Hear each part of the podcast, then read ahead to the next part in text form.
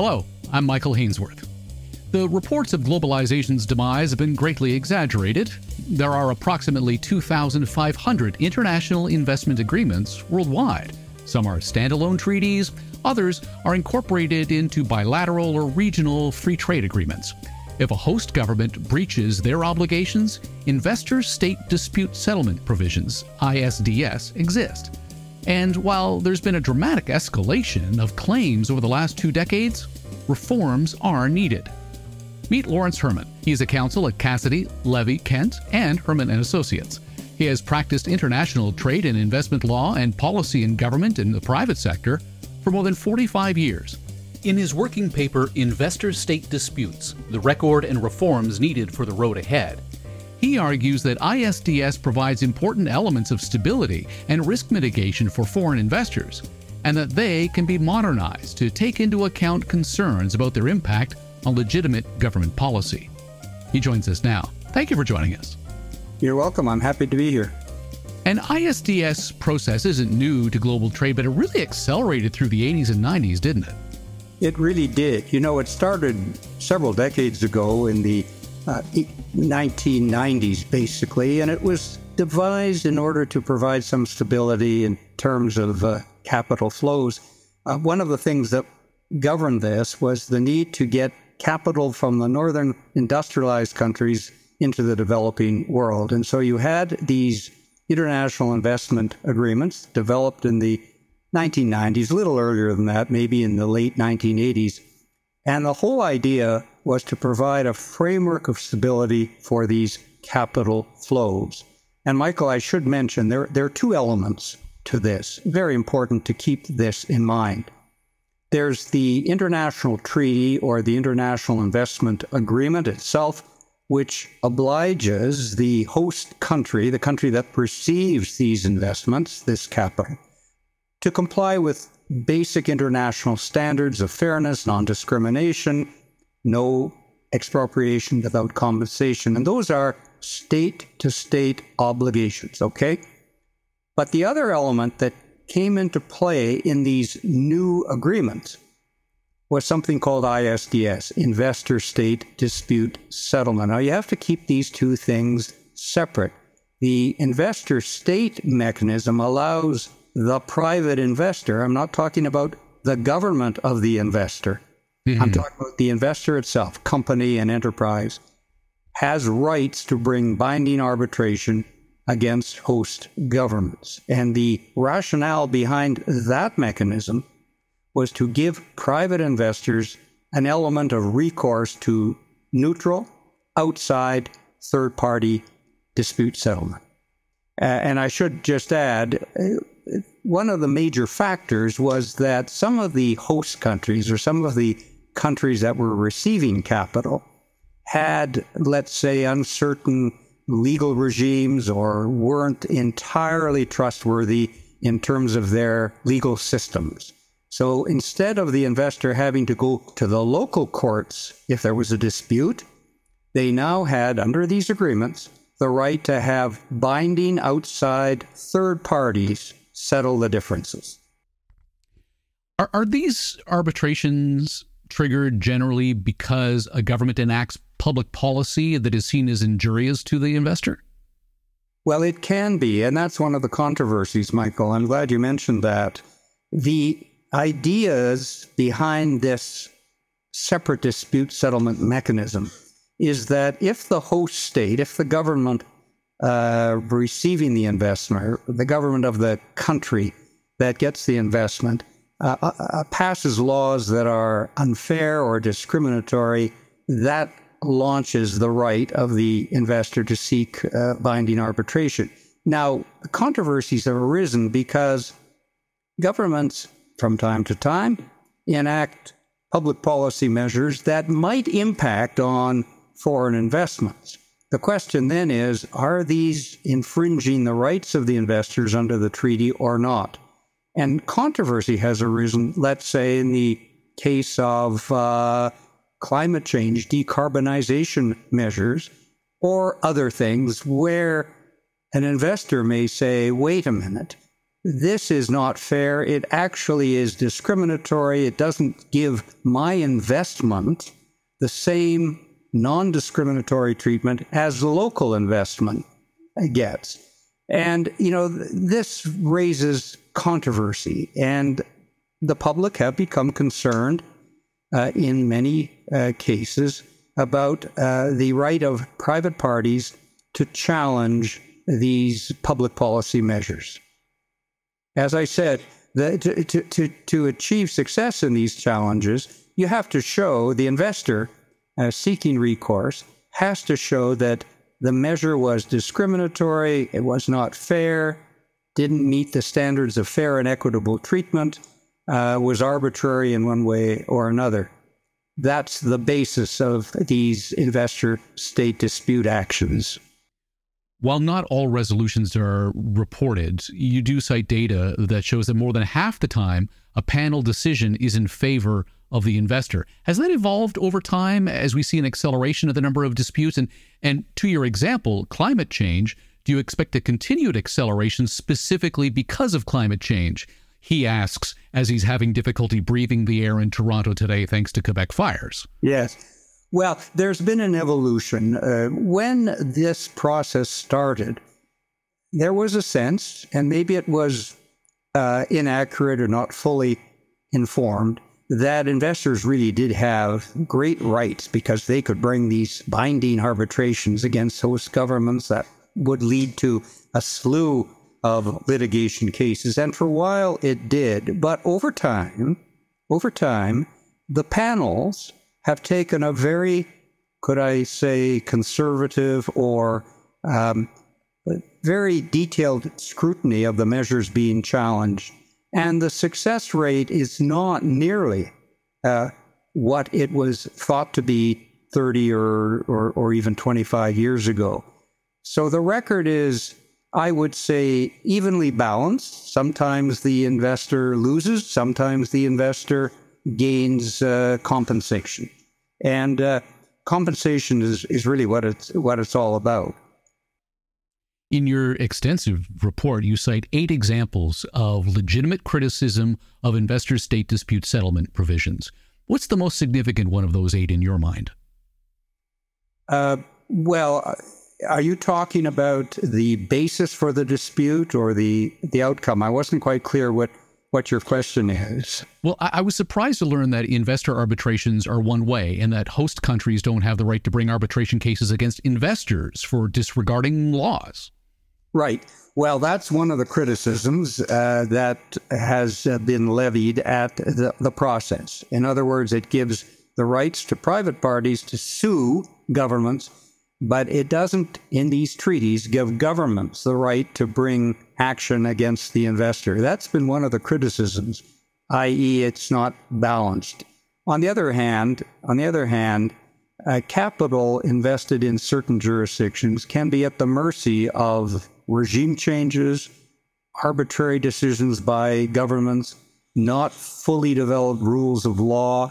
And so, as I said, the rationale behind this whole process is to give some element of risk mitigation to the investors and ultimately to improve capital flows from the industrialized countries into the developing world. I said in my report when you um, look at the data, and it's reported in extensive uh, detail by the UN Conference on Trade and Development and the World Bank and other organizations that track these things. Over the last 25 and 30 years, there has been a significant increase in foreign direct investment from the industrialized world into the developing countries. Now, there hasn't been any uh, analysis to show that this is the result of these uh, investment agreements or the uh, the result of having these investor state dispute settlement provisions. It's hard to say that there's a direct relationship, but the suggestion in the data is that this mechanism of arbitrations is one of the factors that has aided the flow of capital, money, investment from the rich countries into the poorer developing world. What role have third party financings of investor claims played in the number of ISDS cases before the arbitrators? Well, Michael, that's another good question. I mentioned it, but only briefly in my report. What has happened over the years is that third parties have undertaken to finance these disputes by uh, enterprises in the developed world, by industrialized country uh, enterprises, companies in the develop in the developed world, and these third parties provide the financing to allow uh, a dispute to be launched and to pay for all of the all of the processes, and they are very expensive processes and procedures, and they take a long time. Uh, and the return uh, for these private third party investors is a share in the compensation if the investor succeeds ultimately. This has been one of the criticisms um, over the years. The suggestion is that the availability of third party financing really stimulates these arbitrations. It pushes these arbitrations forward and maybe beyond their true legitimacy or their, their true uh, basis. So, uh, or the strength of the case. Uh, so that is, that has been one one of the criticisms. I, am not sure there's a solution to that. I mean, third party financing happens in civil litigation in Canada, uh, for example. It's not a, an unusual thing for third parties to finance litigation, and it has really escalated in the case of these uh, investment arbitrations. Now, if the structure of an ISDS is ad hoc in nature, what do you see as the solution to ensuring that long term binding decisions are in the public interest? Another good question. One of the criticisms, and I just want to repeat a little bit what you've said, is that the public generally don't know who these arbitrators are. They're not permanent uh, bodies that that we have, as we do in Canada, with courts that people understand, they know, they they have some familiarity with the system. The judges are nationals, locals who are known uh, in Canada, for example. Uh, but one of the and one of the criticisms is that these arbitrators come together to hear a particular case. They make binding decisions affecting public policy measures. They may, in some cases, award billions of dollars against the respondent country. And then they go back to their uh, calling, to their pursuits, to their livelihood, their practices of law, or whatever they do. And so they're not permanent. And that has been a criticism. I'm not sure how legitimate that criticism is, but there has been a criticism because it affects public confidence in the system. Over time, I should say, uh, arbitrators have become very well known, very well skilled. There's a pool, a fairly limited pool of qualified expert arbitrators who understand the process, understand the rules of law. And so the argument that these uh, arbitrators are not qualified uh, or somehow the impermanency of the tribunals affects the, uh, the, the legitimacy of the outcome is overstated. These arbitrators, especially in the last 10 years, are very well respected, highly regarded persons who understand the law and who really do a very, very thorough job of uh, dealing with the issue at hand. See, I would have assumed we'd want to avoid even the appearance of a conflict of interest when arbitrators are appointed from a small pool of internationally known lawyers who can then work for ISDS participants elsewhere within trade law. Yes, and, and there has been some attempts to create permanent arbitration courts. In other words, a permanent body appointed by the states who are uh, parties to these agreements, uh, a roster that is permanent, like a court, and they can be called upon to adjudicate specific disputes. And in the Canada European Trade Agreement, which isn't fully in force, but in, in force. Uh, I'll tell you why in a minute. But in the Canada European Trade Agreement, there are provisions for the appointment of a permanent roster of arbitrators by the EU on the one hand and Canada on the other. And this would solve this notion of ad hoc bodies coming together to adjudicate on major public policy uh, public policy issues. Now, I said the Canada EU agreement isn't fully enforced. The reason is when it comes to these arbitration cases, it under EU law requires each of the EU members to ratify those provisions. And so far, that hasn't happened. And while the Canada EU agreement is in force in respect of uh, tariff rates and market access provisions, the dispute settlement provisions and the permanent roster uh, mechanism has not come into being. But as I as I indicated, th- this recognizes the need to have some permanency in these arbitration proceedings. So then what role are existing organizations like the International Center for the Settlement of Investment Disputes, the, the Court of International Arbitration, and The Hague playing in helping address the shortcomings of ISDS?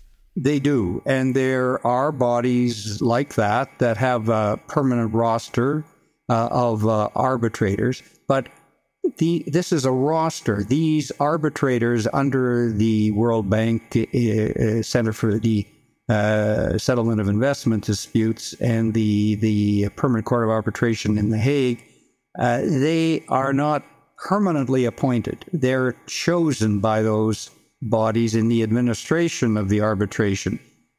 They have made a great deal of progress in providing permanency in this regard but it's it's it's not complete.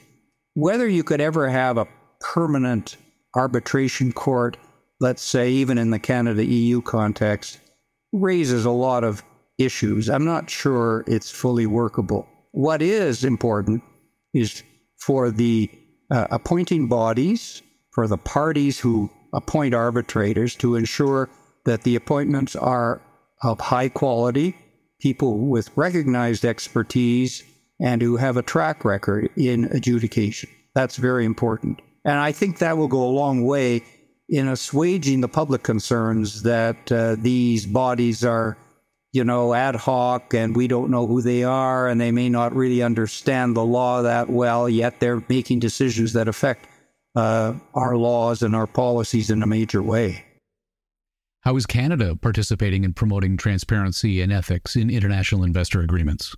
Uh, we, you know, the Canadian government is doing a, a, a, good job. They are trying to do what I've suggested in my uh, note, and that is to improve the public legitimacy of these mechanisms, to ensure that the appointments are of high quality, to ensure transparency so that the issue at hand and the laws that are applied and the um, the submissions, if you like, the written submissions, the pleadings of the parties are made public to the extent possible. There are some confidentiality issues that have to be addressed, but having it open and transparent adds to the, if you you like, the the public acceptance uh, of of of the process.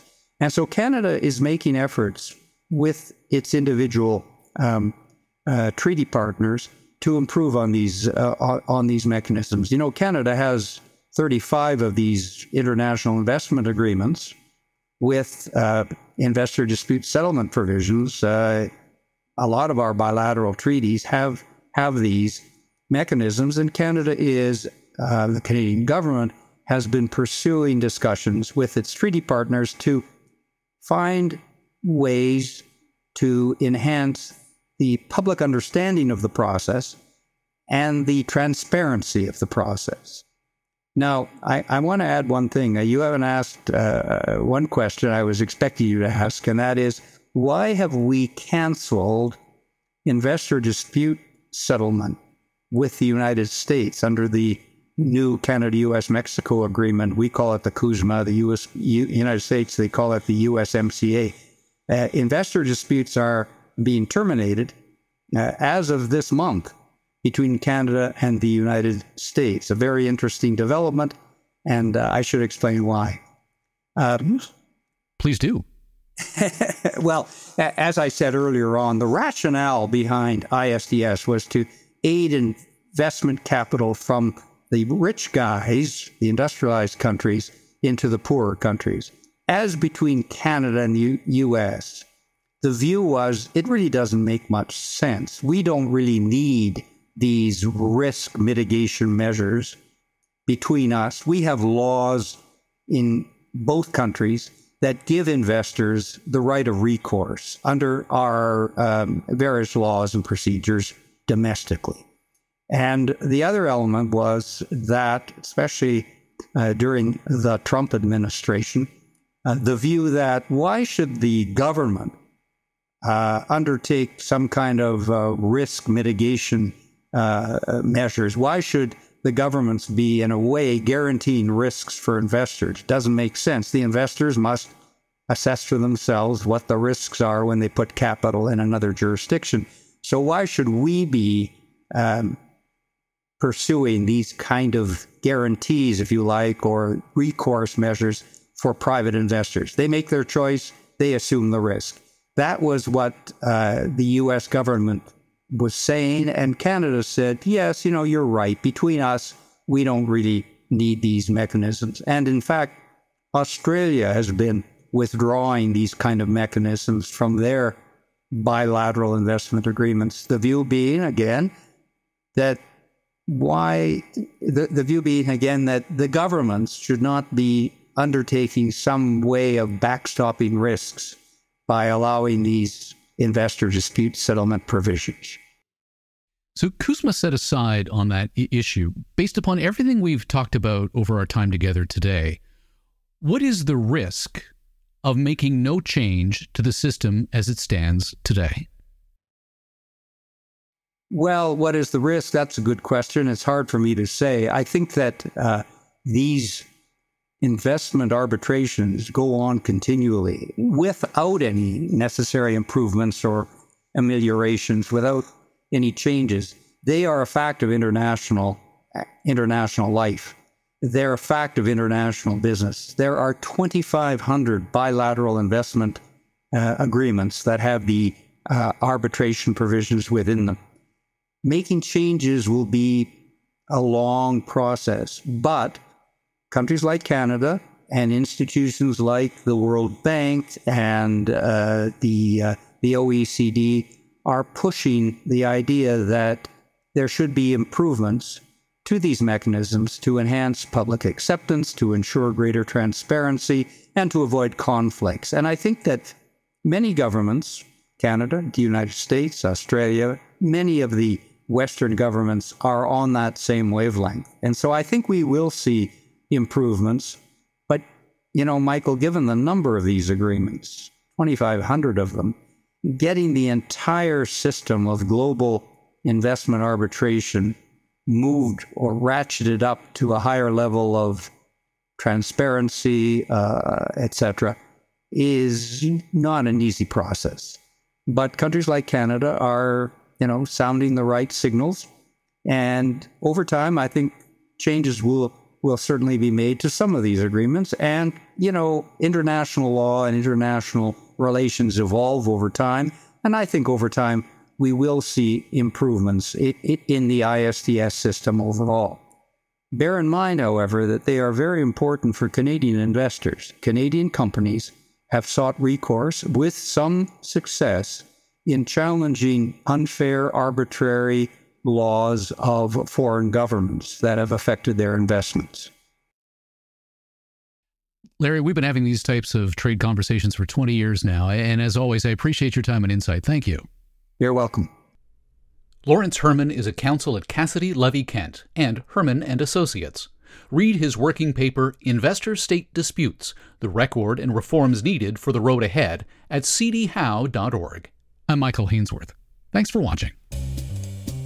You've been listening to the C.D. Howe Institute podcast with Michael Hainsworth. Subscribe on iTunes, Google Play, and Spotify. The C.D. Howe Institute is an independent, not for profit research institute whose mission is to raise living standards by fostering economically sound public policies. The Institute is widely considered to be Canada's most influential think tank and a trusted source of essential policy intelligence, distinguished by nonpartisan, evidence based research and subject to to definitive expert review. Visit cdhowe.org and follow us on Twitter and LinkedIn. Thank you.